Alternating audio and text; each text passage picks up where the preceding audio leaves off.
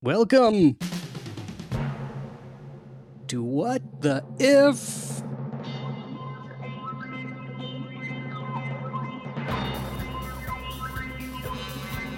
Brought to you through the power of electrons. Lots and lots of electrons. Lots of don't- electrons. Don't skimp All- on the electrons. Oh, those electrons, they're just like hopping. They're like, no, we're back. Those were now, yeah, not just through the electrons in the electronic devices that we're using here, but I suppose the electrons in my finger that got uh, punchy. Yeah, I mean it's it's electrons all the way down, so that's okay. That's right. That's right. And all the way up. hmm There's no lack of electrons.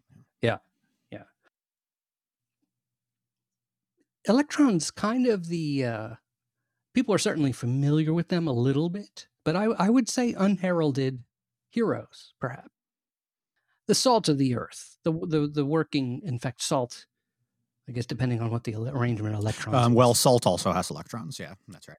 Um, but basically, it's um, yeah. Without electrons, it would be it would be a, a hard world. Um, as you say, our fingers wouldn't work. Um, but uh, but really, our, our daily civilization, I think, has come to rely on these these tiny little buggers. you know i'm writing it down. I'm writing it down. That's how it happens. What the if there were no electrons? That's not today's show but i'm making that an, a note for a future a future show. And those of you who are listening by the way we run with ideas inspired by you suggested by you. And so if at any time during the show some of you may have already thought of something just randomly you come up with an idea for an if if you feel the if coming on, send it our way. Uh, whattheif.com. You can just there's a there's a, a, a box there right there on the front page where you can uh, send us a note with your idea, or you can email us, as some people have been doing, feedback at whattheif.com. And uh, shout out to those of you who have been using that, uh, that email address. Again, whattheif.com, just the website. You can do that as well. And uh, today's if is um, brought to us by or in honor of your students, Matt, at New York Mhm. University. That's correct. Is it a particular? Yes. uh, my my hardworking students here who have uh, persevered through the uh, difficult times of remote learning, um, and uh, nonetheless have brought uh, interesting and challenging ideas. So we're going to grapple with some of those today. Right on, right on. And uh, speaking of remote learning, another thing that would not be possible without not just electrons, but electricity. Yeah. One might say. Mhm. I love this idea. This is this is you said this is a topic that uh, your students enjoy, particularly. Is it is it? A, I'm going to mention it in a moment. So this is a little bit of a tease. Mm-hmm. But is this if when you mention this, when you present this as, as the top topic of the day of a class or something, is the reaction laughter, excitement, fear? What would you say? Um, there's a, a thing that often happens with talking about the, the history of science, as I sometimes do, um, which is that uh, people have a hard time imagining that things could have been different. Right? So nowadays we have electricity all around us. We've got our gadgets. We've got various machines and tools. and it seems like uh, because those are the ones we have, those are clearly the best ones or like the right ones. Right? We wouldn't have these particular ways of doing things um, if those weren't the best choices. Um, but it turns out that that's uh, often not the case. That there's all sorts of uh, weird contingencies, is the technical term, um, that made things end up how they are. Uh, and it's often not hard to imagine how the contingencies could have gone um, a different way, and uh, we could have ended up with something different. Yeah, the what what the if kind of alternate history. Yeah, that's right. And and for some things, we don't have any trouble imagining alternate histories. Like, what if there was a world where Justin Bieber was never popular? That's not hard to imagine. I lived in that world. I lived in that world before he came, and uh, it was terrible. It was awful. Yeah. But uh, So Uh, but barren. so- the war, there was there was like there, there's nothingness. there was Just the- nothingness but rock and space. horrible. Yeah. But with technical things, uh, we're often reluctant to do that kind of thing um, because we say, well, you know, just that whether or not people like Justin Bieber is just an arbitrary cultural thing, whereas things like how electricity uh, works and how machines um, function uh, seems like a different kind of thing that that uh, shouldn't be subject to the the the mores and uh, vicissitudes of human culture. Yeah, yeah, that is interesting. And so today's topic is what the if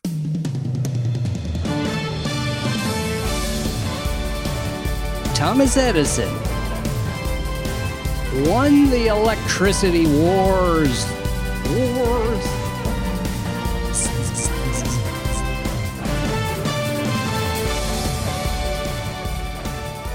And so, at what time period are we talking about here? Where this fork we are in talking the- about the the late 19th century, um, the uh, probably the last quarter of the 1800s or so, um, and the the battleground was really right here in New York City. Aha. too.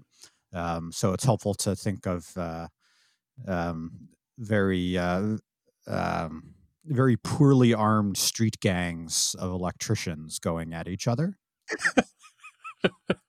Very au courant. That's right. Could happen any day now. Everyone's up in arms. uh, yeah. So the, the the story, as it's usually told, is um, uh, this rivalry between um, uh, Nikola Tesla, who's uh, a, a Serbian immigrant, um, uh, who's this extremely uh, I don't know how to how to say this gently, an extremely odd fellow. Um, he uh, he dresses in this dapper European way that's quite shocking to uh, the people he meets on the streets of uh, New York City. He's obsessed with the number three. Everything he does has to be in threes. Oh, wow. Um, uh, he goes swimming every morning, uh, which is extremely uh, unusual thing to do at the time. This was not a an, an era, and of course, you know the number of laps he swims has to be a factor of three and things like So I'm that. gonna I'm gonna bring in some Tesla music. This will this will be Tesla's music. Mhm. So it's gonna be Tesla versus Edison. And so here's here's Tesla's music. Ladies and gentlemen, Nikola Nikola or Nicholas? Nikola. Nikolai. Nikolai Tesla, Mhm. indeed. Coming in at um, how many pounds do we think? We don't know. Oh, that's a good question. He was a fairly slim fellow. I don't have a, a number Right. at hand. All right, so this is kind of a welterweight battle, Yeah, that seems right. perhaps. Well, I mean, uh, Edison had a bit of a punch, so at least like yeah, Yeah. Your lightweight, Nikolai Tesla, comes in, and he likes the number three.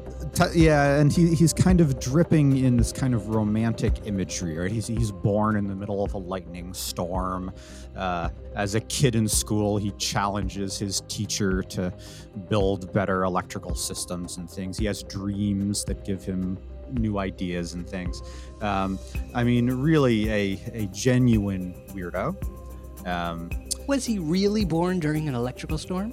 well, it is very hard. This is the story he told, right? Okay. Um, Yeah. I mean, it's whether it's apocryphal. I mean, who knows what was happening at the moment they were born? I have no idea what was happening at the moment I was born. It's true. Um, I, I think I would be skeptical of those sorts of things, but it's a great story. Right? It is a um, great story. I think, and I think the the important thing about Tesla is this kind of um, image that he put forward of himself as the eccentric genius, you know, Right. channeling knowledge from beyond.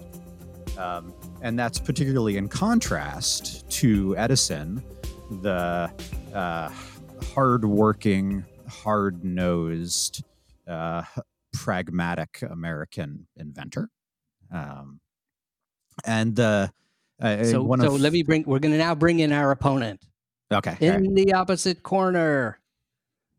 weighing in at more than up, uh, weighing in at a More than Tesla. more than Tesla.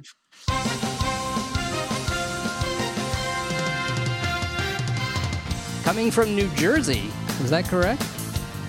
Thomas Edison, he he sets up in New Jersey at one point. I don't recall All right. where he was actually born. right? From everywhere, from America. Mm-hmm. But he's right here in Manhattan for most of the battle. in Manhattan, your defending champion, Thomas Edison. So, so does he like the number three? Um, no, he's not. So I said he's he's pragmatic and hands on. Um, not interested in um, you know uh, transcendental numerology or anything like that. Um, he wants to kind of sit down and get stuff done. Um, and there's an important sense in which Edison, uh, as a, a, colleague of mine, uh, Simon Schaffer likes to say, um, invented invention. Oh, So this this kind of image we have of inventor as a category of person who sits down and comes up with nifty new ideas that are then put into production. right. That is that is not really a category that existed before Edison. Edison created this image that this is a, a thing that you should that that people can do. Um, and it is again is a particularly American kind of thing that this is a this is a job, this is a career, a calling to sit around and think up new ideas and put them into into practical use. right. And so, like uh, Archimedes or um, Da Vinci were Yeah, they would have. They would have been no. Like Da Vinci never, as far as I know, never builds anything. He's an artist. He draws lots of pretty pictures. Right, right, Um, Archimedes, who knows? Um, uh, and it's not to say people did not build and invent things in the future or in the future in the past. Um, uh, you would have been engineers, like Galileo, for instance, builds machines, um, but he would never have called himself an inventor. That would not have been right. uh, a a a uh, a way of identifying in the world. Right. Um, Now, I just I just want to point out that there was a little slip there, and you Mhm. revealed that, like Merlin, you are actually living through time backwards. Uh, well, I can neither confirm nor deny that. Yes. or deny or confirm. Mhm. Mhm. Yes. Depending on the order. Play this episode yeah. backwards. Yes. Um, so, and one of the things that Edison is particularly um, uh, good at doing is this kind of systematic approach to things. Um, that is, he doesn't invent the light bulb per se. Lots of people have uh, uh, uh, built things that gave off light before him. Huh. But what he does is he sits down and says, I wonder if there's a better way to do this. I'm going to try the following 457 different ways to build a light bulb and see which one works best. Um, and then he hires a dozen people and supervises them closely and says, okay, Jeff, you're doing uh, 1 through 57. Uh, and Sally, you're doing 58 through 125. Um, and he goes and he checks in on them every day. Uh, and the vast majority of the things are disastrous, but he finds the ones that are slightly better, and then he redoes those um, until he gets to a uh, a marketable um, and efficient way of doing things. Right. And you're talking about the entire, basically the entire design of a, a light bulb.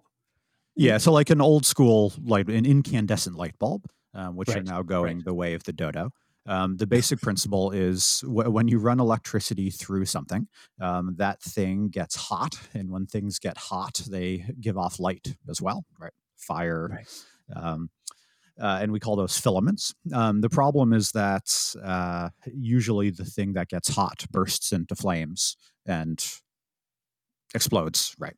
Um, so the trick is uh, finding a setup where you can continuously run electricity through something for long periods of time, and it'll keep giving off light without being destroyed. So uh, the the the model that everybody's working on in this late late 19th century time um, is you uh, you evacuate the inside of say a glass bulb um, that is uh, make a space with no oxygen. So then the thing can't burn because there's no oxygen. Uh, um, so the big question is uh, how do you make that evacuated space in an efficient way? And then what do you make the filament out of the thing you run the electricity through so uh, you can run electricity through anything or anyone you want. Um, so, uh, the, so what Edison does is he sits down and tries you know, hundreds of different things um, to see what makes the best filament. Um, and that's uh, so. This is not. Uh, whereas Tesla, for instance, um, you know, had a would have had a moment of insight in which he said, "Ah, we should use gallium arsenide." Um, uh, whereas Edison doesn't have great moments of insight. He sits down and cranks through all the possibilities until he finds one wow. that works well. In fact, um, that, so that seems are, to be more true to perhaps the scientific method in a way. Well, I mean, the the phrase scientific method is meaningless um, uh-huh. in that it's perfectly reasonable to call what Tesla does uh, scientific method as, as much as Edison. Um, but right. these are two right. very different ways of approaching problems generally. Oh, okay. Um, yeah. And yeah. that's a thing to, to think about when you're addressing a technical uh, issue is right. do I want a, do I want to bring in a genius who I hope will have a flash of insight to solve the problem in one fell swoop? Or do I want somebody who works really hard and tediously on it to make incremental improvements? Um, and and I should say it's not obvious, right? You can tell stories about each one. Um, and the uh, and this uh, there's a sense in which this is the root of the electricity wars here. So um, Edison wants gradual improvement on what's already there. Um, so the system that he develops uh, is based on what's called a direct current or DC. So, so let me just let, me just want to set the stage here. So it's yeah. uh, what what around what year are we talking? So we're talking the 1880s at this point. Um, 1880s. Look, uh, yeah, I'd have to look up the the date when Tesla arrives in New York. Um, but it's something like that. And I should say, if, if people who want the, the the deep version of this story, um, there's a wonderful book called Empires of Light by Jill Jonnes, J O N N E S, um, that tells this story in great detail and is a huge amount of fun. Awesome. Awesome. Uh, so late 1880s, um, that is uh, a generation after the end of the Civil War. Yeah, that's right. Um, so this is uh, the what's sometimes called the Second Industrial Revolution. Um, when the various you know industrial processes that have been in place for about a century at this point um, are starting to get overturned and replaced by this new fancy stuff called electricity. Um, this is when America is becoming um, a world industrial power. Hmm. Uh, and it's actually it's not an accident that Tesla comes to New York. So he he's he's interested in electricity in Serbia. So he goes to Paris, which is the great city of lights at the time, um, and and he works for he starts working for um, Edison's European branch there. They're so impressed with him that they tell him to go to New York. He comes to New York and begins working for Edison here. Oh, Tesla. That's te- you're saying Tesla went and worked for Edison. Yeah. I didn't. So then we have so then we have this interesting clash. Uh, where Edison has a, a well worn and highly efficient system of getting stuff done. Um, he's like I say, he's got a couple of dozen people who work for him, and he gives them discrete tasks, um, all in the service of these incremental improvements and small changes. Um, and then this weirdo Serbian with a slick backed hair and the obsession with the number three shows up, and he doesn't he doesn't want to work on incremental improvements because he's got this great new idea. He's like, I've got this this uh, this will change everything, right? We've got to to to start totally fresh. And Edison says, why would I want to start totally fresh? I've got all of this stuff that works pretty well. Let's keep on with that. Mm. Right. And, and, and I'm just curious. You you mentioned so electricity is in the city. I wasn't quite clear where. So where? electricity is. Um, we should kind of take a, a step back here. Yeah. Um, electricity is kind of a mysterious thing, right? It's uh. it's generally hard to see. Um, sometimes you can see a spark. Sometimes you can feel a shock yourself. Mm-hmm. You might hear mm-hmm. the crackle of electricity, but for the most part, um, it's uh, it's invisible and you can't quite see what it is. So you can you judge its uh, or you sort of detect its presence by seeing its effect on other things.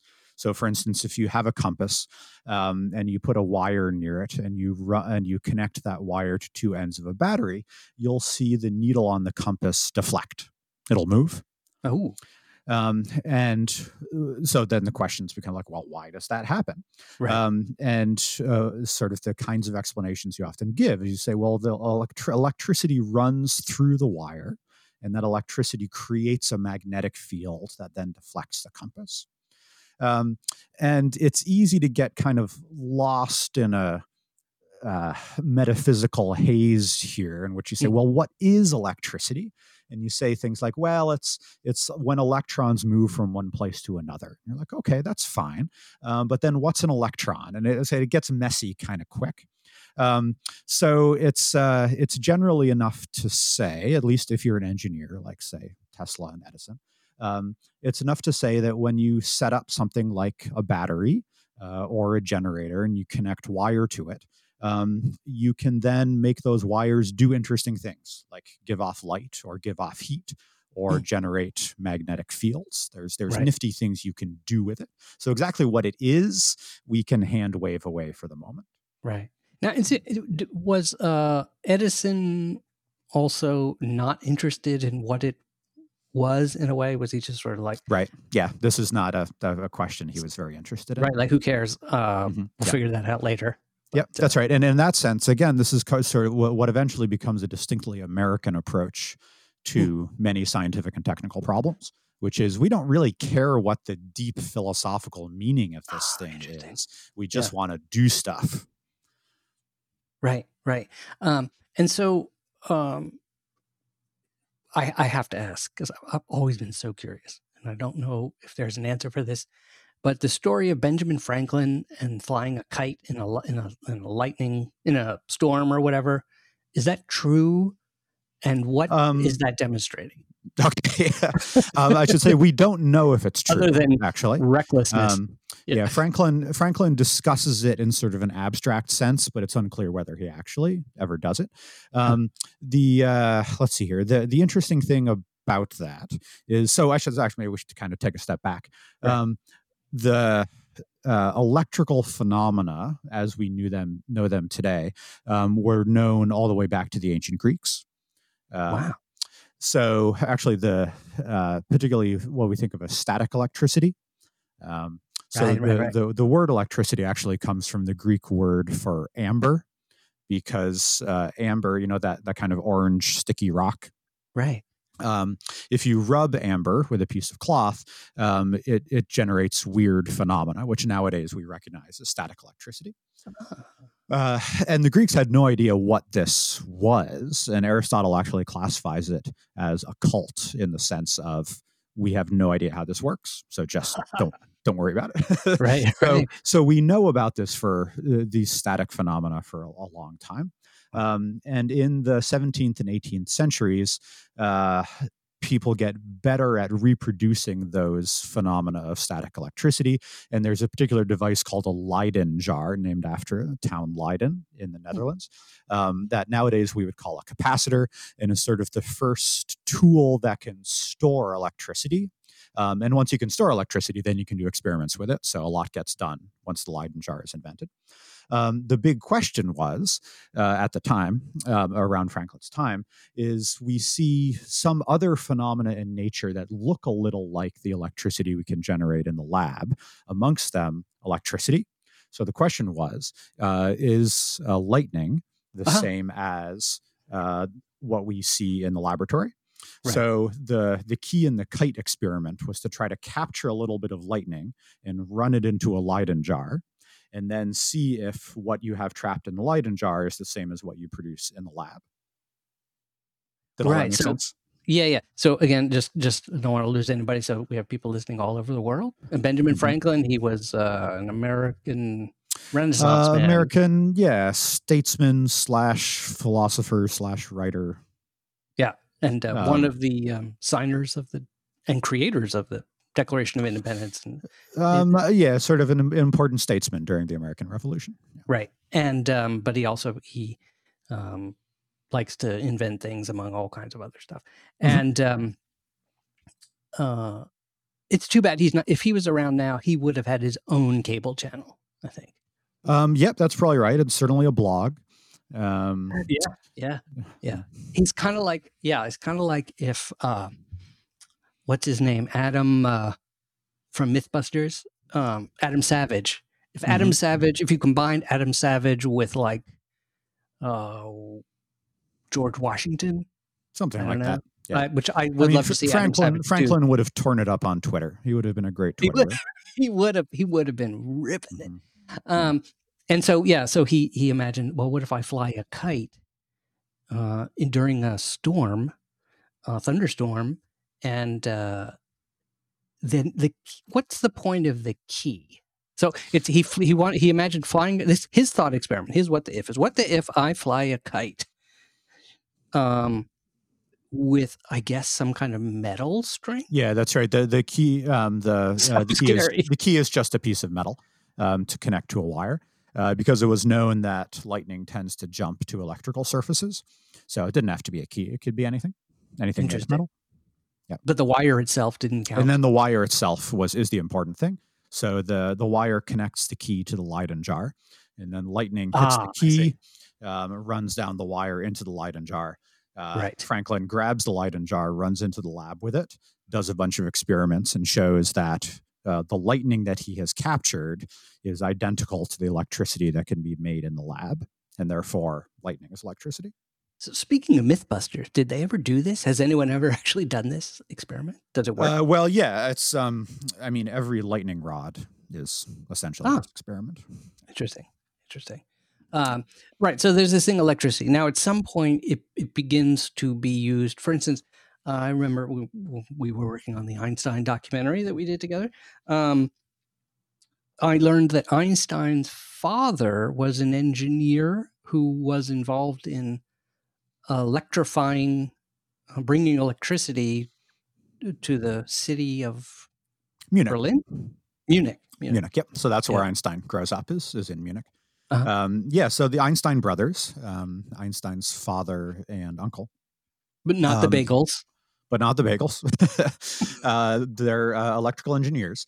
Um, so this is exactly the the era. So I should say um, uh, Einstein grows up surrounded by the electrical technology that people like Tesla and Edison are inventing um, and trying to put out there.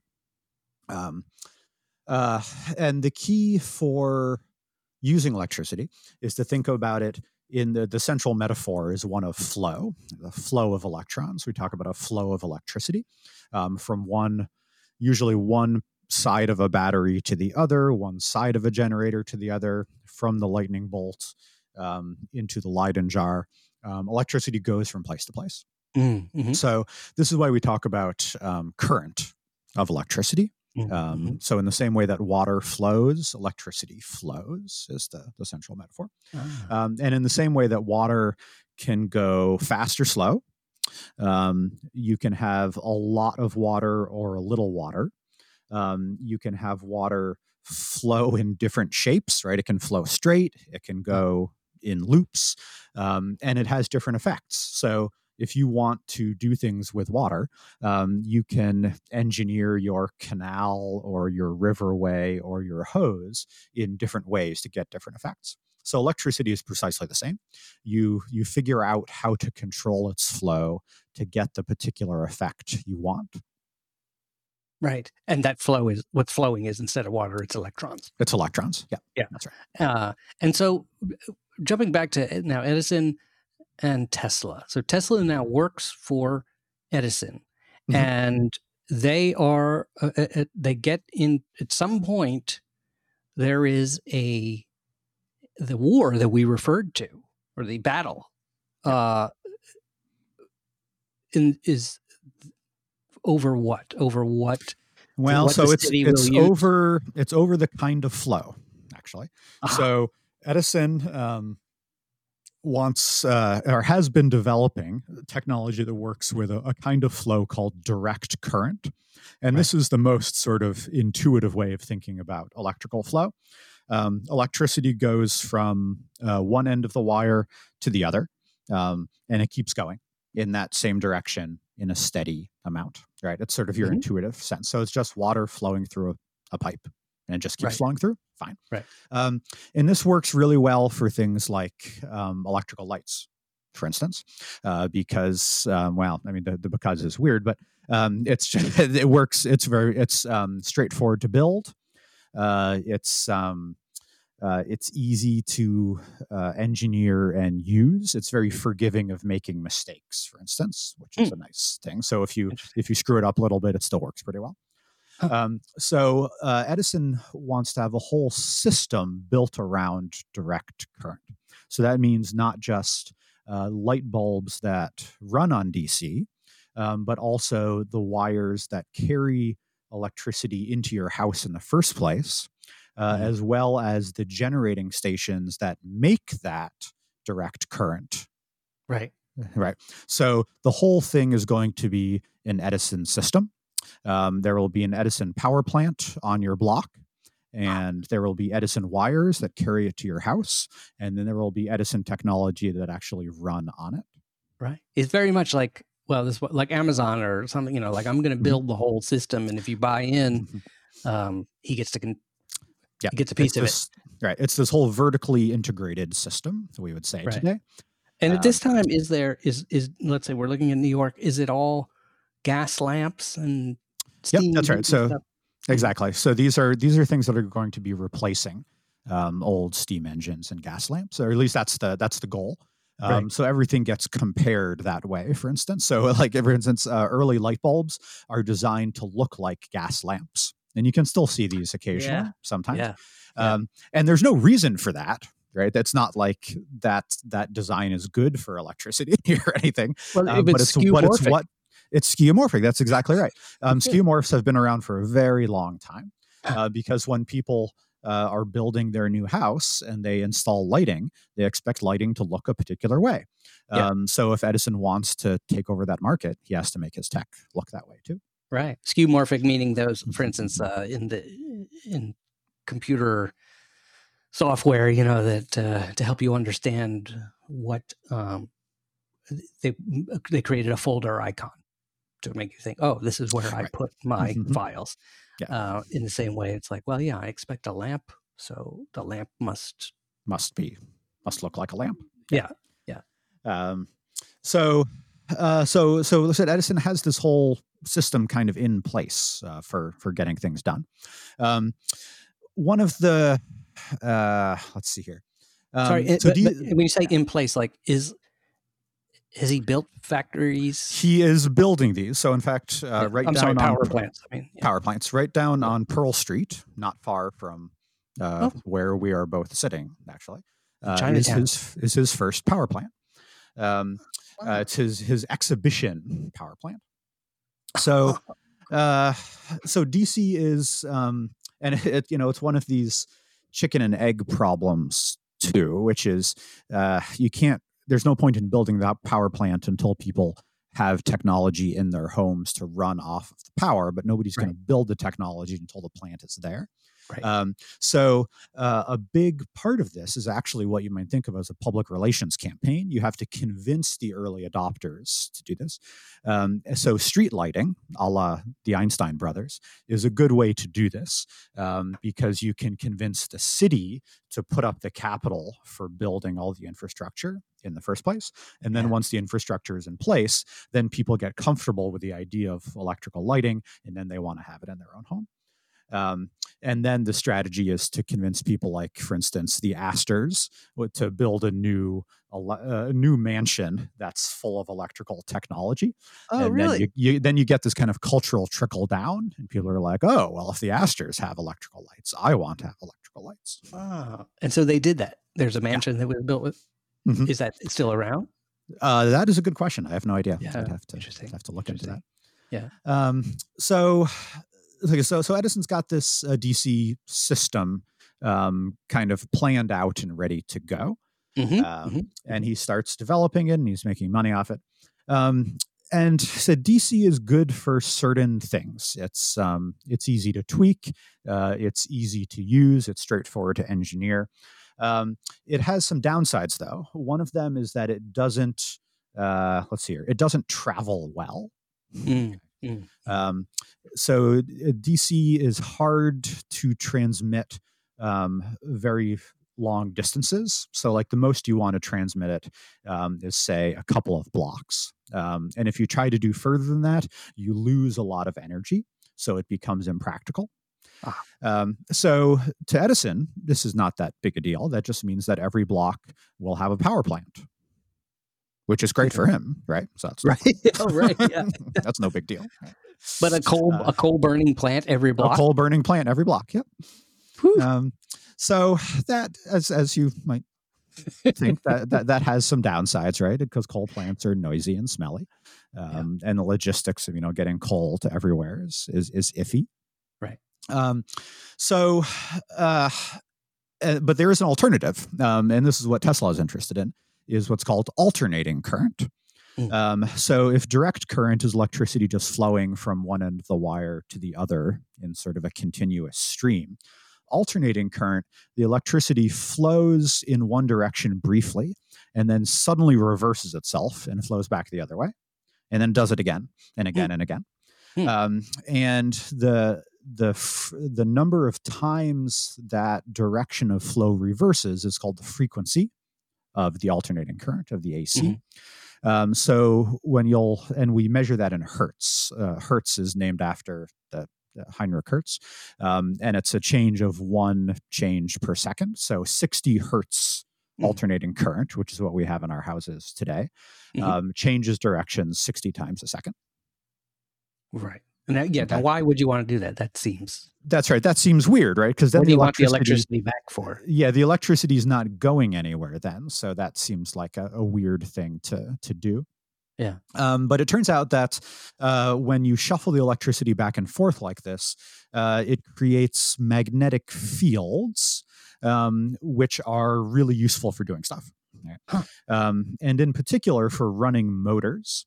So if you try to run a motor on DC, you can do it, but it's inefficient and slow and uses a lot of energy. And we don't need to get into the, the technical reasons for that.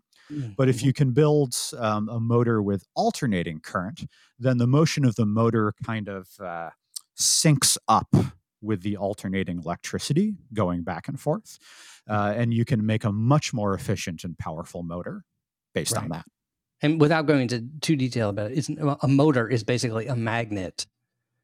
Um, it's a coil of wire and a magnet. Yeah. Yeah, and that and but you can make that you can make either the coil of of wire or the magnet turn simply by being in the presence of electricity, right? Yeah, that's, that's, right. And the, the, the, magnetic fields kind of in the same way that the magnetic fields uh, nudged the compass needle back at the start right, we were right. talking about. Um, right. a, a electrical motor is basically just that on a larger scale. Right. Is, is things bumping around. Um, so Tesla has an idea for uh, a, a better electrical motor based on alternating current. Mm-hmm. Um, and if, if, for instance, you're running a factory and you want to replace your steam engine, then a better electrical motor would be a really nice thing to have. So mm. there's so there's huge potential for um, Tesla's AC motor ideas. Uh, mm-hmm. The problem is that it runs on alternating current instead of direct current, which is uh, which has to be generated and transmitted in a completely different way. Oh, so. Wow. It's a so it's a different system. You can't just tack an alternating current motor onto a direct current system. So so you might uh, so your initial sense of the electricity war seems kind of weird. You're like, so there's two different designs for electrical motors. Who cares? Um, but it's not just an individual motor; it is this entire system and infrastructure. So you, see, you can't you just get like a plug, like an adapter, and plug right. DC those into things, AC. Those things do not exist as yet. Um, right. So, uh, and alternating current has a, a another advantage in addition to the motor, which is that it can be transmitted over long distances efficiently. Oh. So you don't have to have a power plant on every block. You can just have a power plant out on Long Island um, and transmit the power into the city. So that would right. be nice. Too. So this seems like a no brainer. Tesla has just made his case. Mm-hmm. And I'm like, sold. Right. mm-hmm. But his boss, Edison, and and so do we know? I'm, I'm not quite like is Tesla really high up in the company? Is no, no, he's um he's a, a low really person. Um, and I should say, uh, Edison's um, company, at least early on, uh, is not very hierarchical. There's sort of him, and then he supervises a bunch of labs, that we would say today, workshops. Um, uh, so it's not like there are layers of bureaucracy or anything like that. Um, and Tesla comes in as one of those low level um, engineers, inventors. And Tesla is not known around the world at this point. This is sort No, of no, he's He's- just a, he's new. He's just this guy. Yeah. Yeah. Um, so he's got this cool idea, um, and Edison says, "Well, that's interesting, but that doesn't fit into my system, and what I'm selling is the system. So get to work on my system, right. please." Yeah, yeah, Uh, yeah. And he's and Tesla's pushes back and says, "Well, I've got these these cool ideas." Um, uh, and uh, that we don't need to to get into too much of the details, but eventually Tesla leaves um, because he wants to put his ideas in, into practice. Yeah. Um, But he is the the romantic eccentric genius. So he's really bad at doing things like running a company and creating uh, efficient, cost efficient, practical machines. Um, so he can't set up a rival system right away. Um, so we actually need a third person in the story here, which is George Westinghouse. Um, Ah, who wow. uh, who which and it's kind of unfortunate in in terms of his his historical legacy because he's actually quite an uninteresting person um, right so uh, so tesla's the romantic eccentric genius um, edison is the hard-nosed hard-working pragmatist the symbol of american can do um, and westinghouse is this milk toast guy who just kind of gets stuff done And yet, I Um, know nothing about George Westinghouse. I Mhm. couldn't have even. I didn't Yep. even know. I didn't even think that Westinghouse was a person. Yeah. But I have great fondness, for some strangely, some nostalgia about Westinghouse because it was Mhm. everywhere. The name was Yeah. everywhere growing up. Mhm. Um, so uh, so Westinghouse is um, is not an inventor per se. He's not Mhm, really an mhm. engineer. Um, he's not an eccentric genius, uh, but he's a really good manager. So uh-huh, he is able to organize work on a large scale in a way that neither Edison nor uh, Tesla are able to. Um, so Westinghouse sees that Tesla has a good idea, um, acquires Tesla's patents through kind of a bizarre series of events, um, uh, and tries to, and he does try to set up the a whole rival system to Edison's uh, Oh. DC system. All right. So Westinghouse is able to put Tesla's work into production. Huh. Um, and this is what sets the stage for the great electricity wars is once you've got two rival systems then they can really have at each other So, are are different power plants being built in the Yep. city? that's right And are they actually being used by people, or yeah are they just? that's right and you and you subscribe to one or the other um, so this is the this is the era before public utilities Right. uh, Right. so um, it becomes so both sides have their technical advantages and disadvantages So it's Um, Windows versus Mac. Yep, kind it's of. that kind of feel, and it's actually it's it's that same kind of feel in the same way that well, it may maybe DOS versus Mac is the the more Uh huh. Yeah. uh, yeah. more accurate one. So Yeah. That's right. DOS is. DOS is reliable, um, widely distributed, um, but really dull and not very Uh-huh. interesting. Uh, versus the highly polished, fancy alternative. Yeah. Um, So so the question becomes, how does something like this get solved? Um, and to Edison, it's very clear that this is not going to be solved just as a question of tech technical capabilities, but it's a public relations battle. Um, it's who, in the mind of the public, is the uh, is the person they want to have literally in their home. Okay, so this is about Oh, yeah. you're- because you're putting light bulbs in your house. So Yeah. Edison has this very shrewd way of thinking about it, in which he says, "I need to, uh, I want to make people um, feel safe with my electricity, and worry about Tesla Westinghouse's electricity." Right. Um, so he, uh, this is this is just a, a both horrifying and wonderful. Um, he invents the electric chair and has it run on alternating current. Wait, Thomas Edison invented the electric chair for the purpose of, of convincing people that alternating current was dangerous. Whoa. and yet this thing is. I don't know So he so he sells it to the state of New York. Um, Oh, with this kind of public relations campaign saying, look, alternating current is so dangerous that that people use it to kill murderers. right? Yeah. That's how horrible it is. that is genius. Isn't it genius? It is a Um, genius evil, move. I guess. I don't know if it's evil. Um, It's just- And Edison actually sets up a number of um, public demonstrations of the dangers of alternating current by doing things like electrocuting dogs and Ooh. famously an elephant um, Yes. In public spaces in New York City.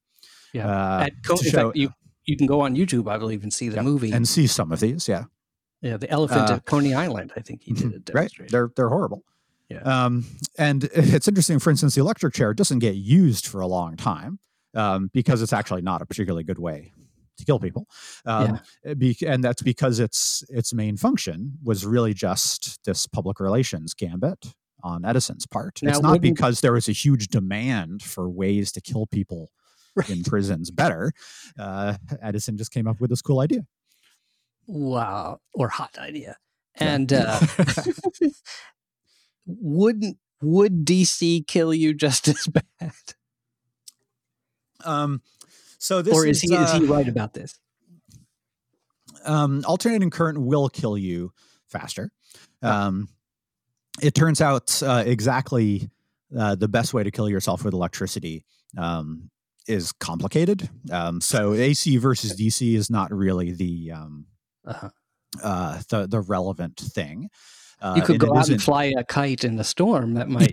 right. Um, so it turns out that what uh, what kills you isn't even the voltage, um, but rather the current. So you have a lot of current. Uh, if you have a lot of a lot of current, is what is dangerous, Hmm. and it is easier to make higher currents with alternating current than with direct current. So, like, Ah. if you look at the technology around you, um, so every piece of tech electrical technology you have will have a little label on it that describes the kind of electricity that runs on it, Mhm. um, with the possible exception of uh, smartphones, which are really badly labeled. Um, but if you pick up your printer or your lamp or your toaster, there will be a little patch on it, um, and it'll say uh, something like AC 120V 60HZ, and Right. you read that as alternating current 120 volts 60 hertz. And that's what you get out of your wall socket if you live in the united states. Right. so 120 volts is a substantial amount but not enormous. Um, and then there will also be something that says it'll say like um, 1.2a uh, that's amps uh, short Mm. for amperes and that's the current. Um, and it's the current that will kill you Uh, so uh, so don't um, so something that says 10a on it uh, that's a lot of current and that's really dangerous. Um, uh, electronic devices run on milliamps thousandths of an amp right. and they typically so say your smartphone runs on direct current. So small things uh, run fine on dc actually uh, and if you know smartphones had been around 100 years ago uh, the electricity wars might have might have gone differently right. Replacing the steam powered cell phones of of, of your prior era. that's right that were the size of a city block or several city blocks. Um, so, uh, so he's right. Edison is correct that AC is a little more dangerous, or is it? it is yeah sort of indirectly so um, Right. because as i said alternating alternating currents big selling point is that you can transmit it over long distances. Um, in order to do that you have to crank up the current quite a bit. Right. um, and is So- therefore more dangerous yeah. It, it, is it, it sounds like is it Edison liked the idea that it didn't travel long distances because then he would have to build more power plants. yeah that's right. It's it's, it's a um, it literally it's a, win, it's a win-win for him.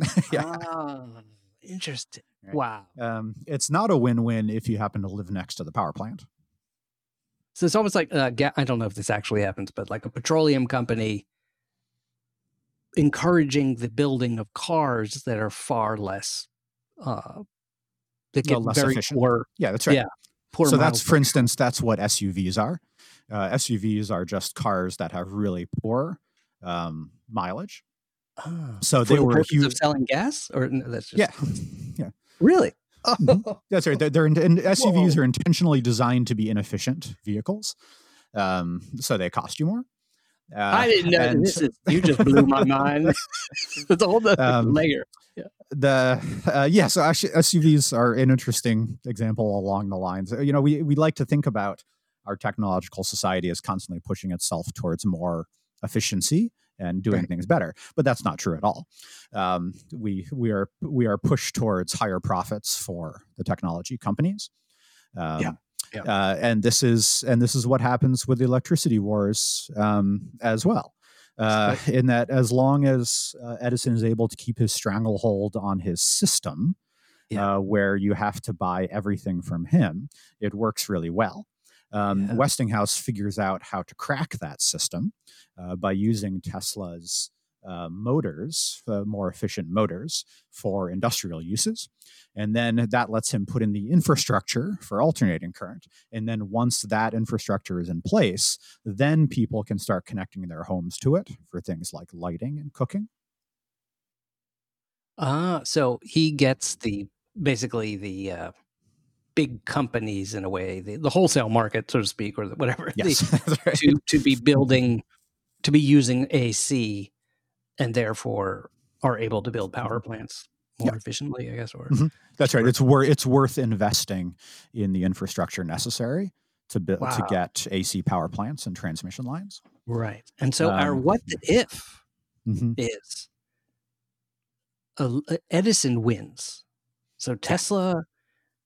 Um, Well, let's say Westinghouse um, slips in the shower right, and right. and uh, hits his head and forgets about Tesla.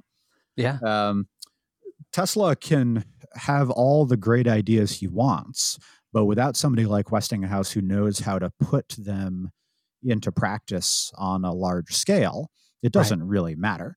Um, the his motors and his ideas are cool and nifty, um, but they don't really rival Edison's system in any way. Right. So we scale up. Essentially, what happens is we have power plants on every block. Yep, that's about right. Um, and, And, um, perhaps even in every basement. That might I could imagine that uh, might even be easier. Oh, interesting. uh, after a while. Um, and the uh, the advantages are, for instance, um, you it's hard to shock yourself on your household current because it's probably going at um, 10 volts instead of 120 volts. So it's Ah, kind of nice, I guess. Yeah. Um, I- In some the, ways, uh, it's, yeah. it's funny because like green technology is kind of pushing us towards the idea of Mhm. individual power plants. Like, I, you know, if you had a windmill or something, or Yeah, that's exactly small- right. Because there's, I mean, this is it's this is an interesting double edged sword, right? So Mhm. we really like having uh, an AC infrastructure now because that means we can put our power plants way the hell away from where we live. right, So they're noisy and smelly, but they're not close to us. So we don't have to deal with that what they call an externality. We can Right. just enjoy the benefits of the electricity. s- some of them are radioactive Mhm. if they go haywire. For instance, yeah, it's. I mean, it's they're they're bad. They're terrible. They're terrible places, um, and we're glad that they're not close. Um, but one of the side effects of that is that means we use lots of electricity because we don't get the negative side effects from its generation, Oh, um, and Uh-huh. that has bad repercussions down the line um, because we have, since you know, once we've once the greenhouse effect becomes a thing right. um, then people say the, the, the, the environmentalists say, well, you need to cut down on your electricity use. And you say, why should I? Right. Whether I use a lot or a little electricity doesn't affect me. Mhm. Um, how am I going to? How am I going to bake my freedom fries? that's right. my- yeah, I don't. I don't see those effects. Right. Um, so one of the the useful things about um, getting off of fossil fuels for electricity generation um, is if you then bring electricity generation local, then you're aware of the process by which your electricity is generated, um, and you then have have kind of feedback for how much you use and Ah. why. So So, in pos- that sense, is- you know, the, an Edison type system might actually be better for environmentalism Right. because when the environmentalist comes to you and says, "Look, your electricity generation is poisoning the planet," you just look out your window and you're like, "Yep."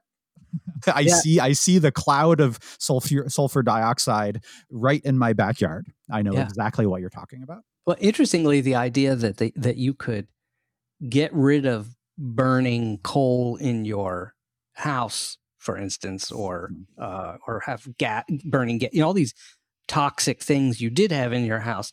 The electricity comes along and was, I'm sure that must have been a great thing. It's like, wow, yeah, we no longer have to Mhm. have kerosene or or coal or whatever it is. yeah, keeping- that's right. It's it's it's an enormous advantage. Yeah. Um, Uh, but then the the downside is that uh, you become it becomes very easy to consume these things in large quantities yeah. um, because it's convenient and not irritating anymore. Now, the interesting thing, though, is uh, real estate wise, would have been it's a huge amount of infrastructure of these power plants.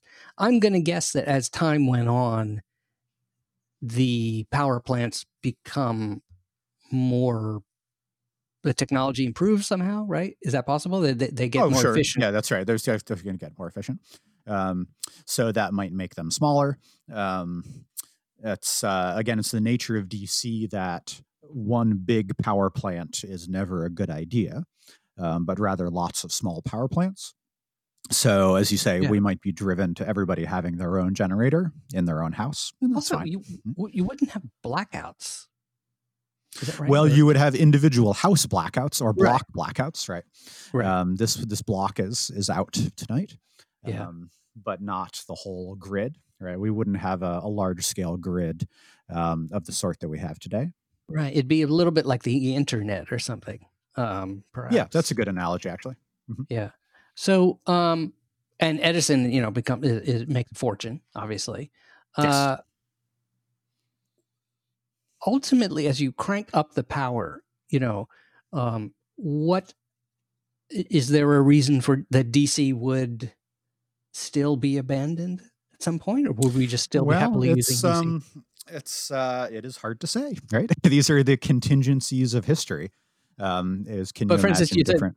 The the industrial machines, right? Mhm. Motors and things like, uh, we're running better with AC. Yeah. So that seems like a, uh, an economic pressure that wouldn't sustain itself. Like eventually somebody would start using AC um, if they were saving a lot of money. That's what that's that's the question. is, is Uh-huh. would they, and if so, how?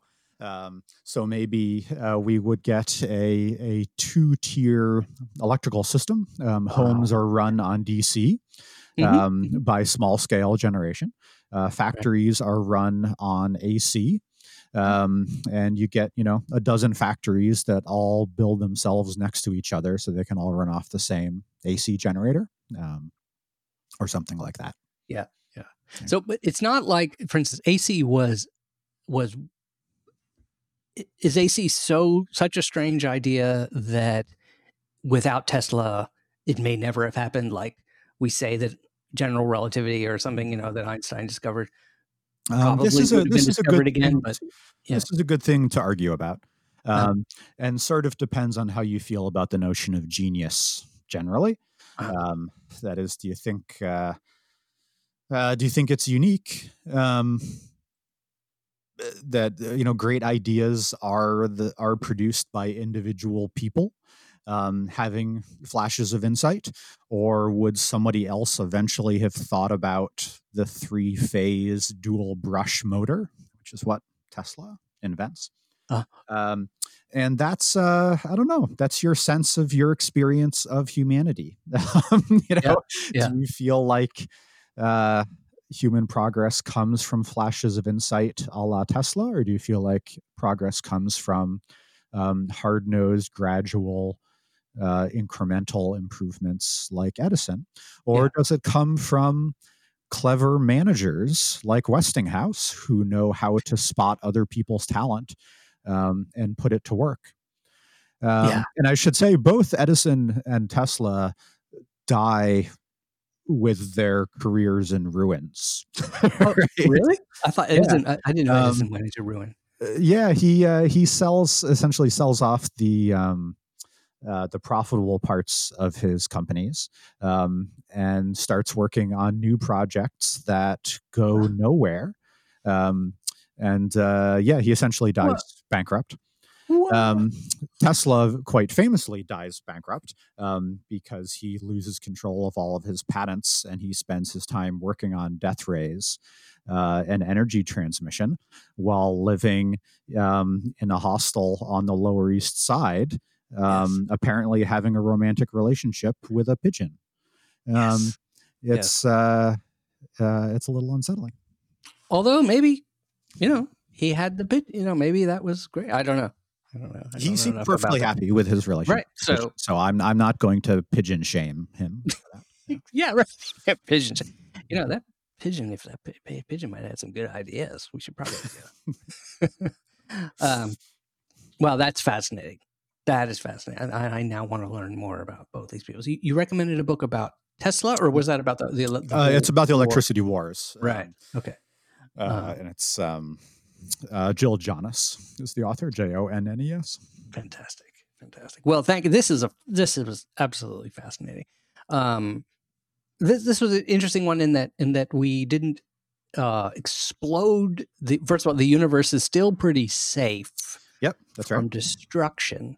We Mhm. don't know. I guess I think a big question when we meet other aliens is, uh, you know, what are their religious beliefs? Maybe, but Mhm. but really, what are what are they doing? DC or AC? Yeah, AC what's their DC. electrical system, right?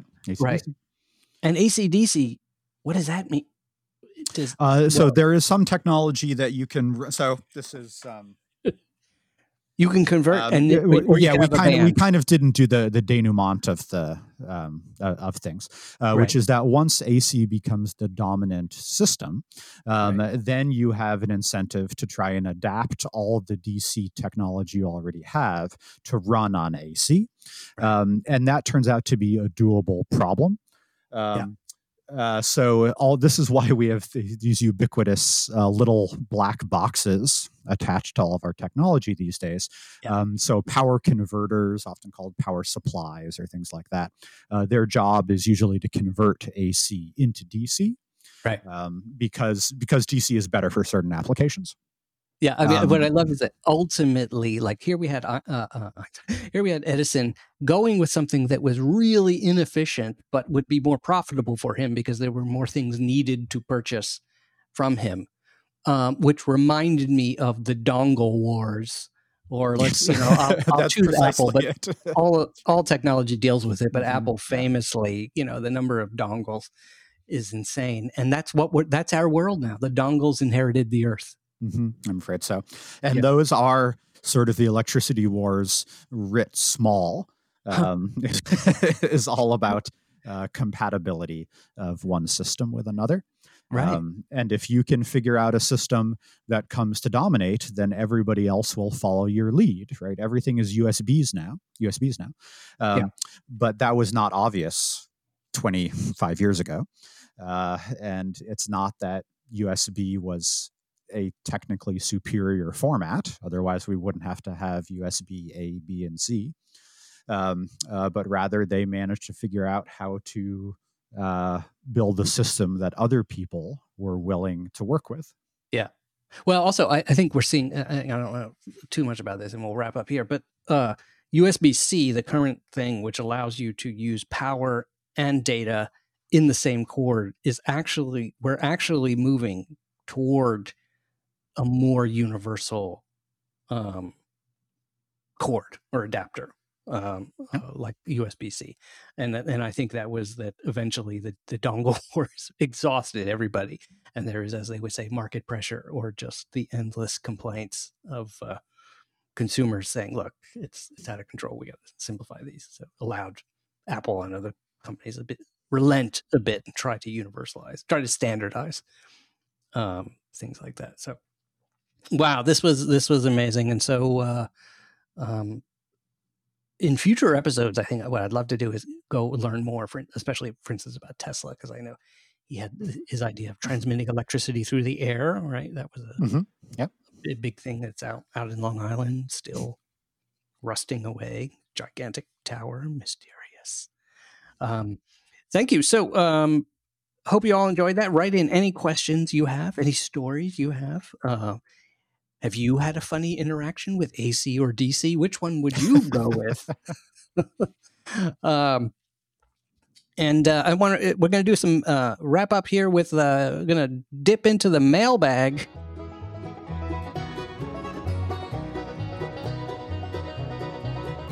Going to the mailbag.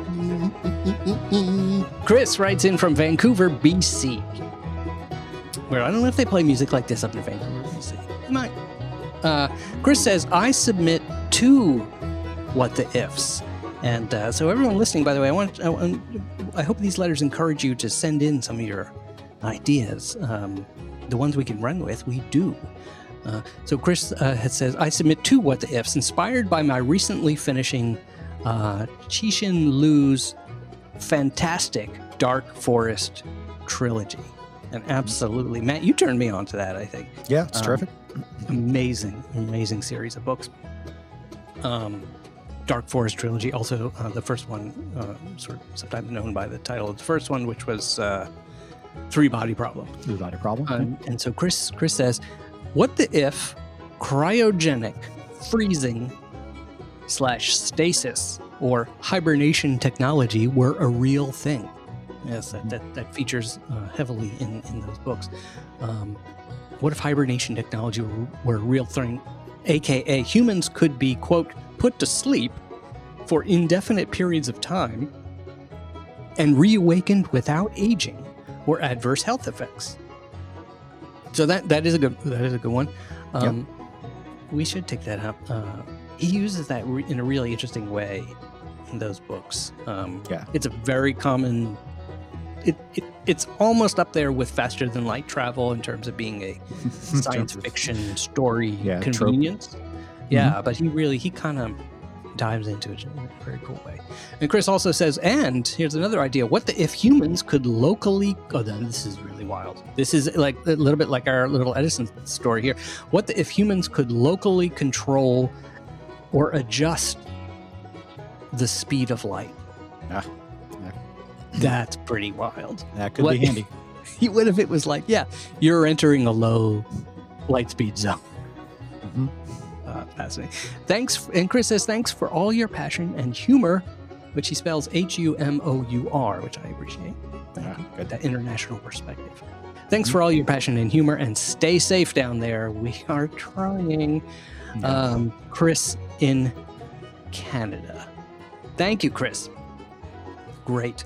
Uh, you can send in your ideas to feedback at whattheif.com by email, or just go to our website, whattheif.com. Uh, you can find all our episodes there. You can subscribe if you haven't done already. You can subscribe, by the way, whatever podcast app you're using right now. If you haven't subscribed, click subscribe, and then these episodes will show up automatically on your app. If you're not sure how to do that, just go to whattheif.com and you'll see all the logos there. And whichever app you use, just click that, and you will be subscribed. Um, Matt, do you have anything to plug? no, nothing interesting coming up. Nothing interesting. Nothing but raw triumph. yeah, that'd be nice. Existence yet another day. There's no small feat these days. Um, so tell our listeners, what do we do? How do we prepare? Uh, well, as as we see the flow of electricity coming down the wire towards us, uh, we wonder about the fate of each of those individual electrons uh, and experience some existential horror. Wow, the fate of every electron. Mhm. Each one has a different fate. The number of fates is truly horrifying, which makes me scream. What? 야!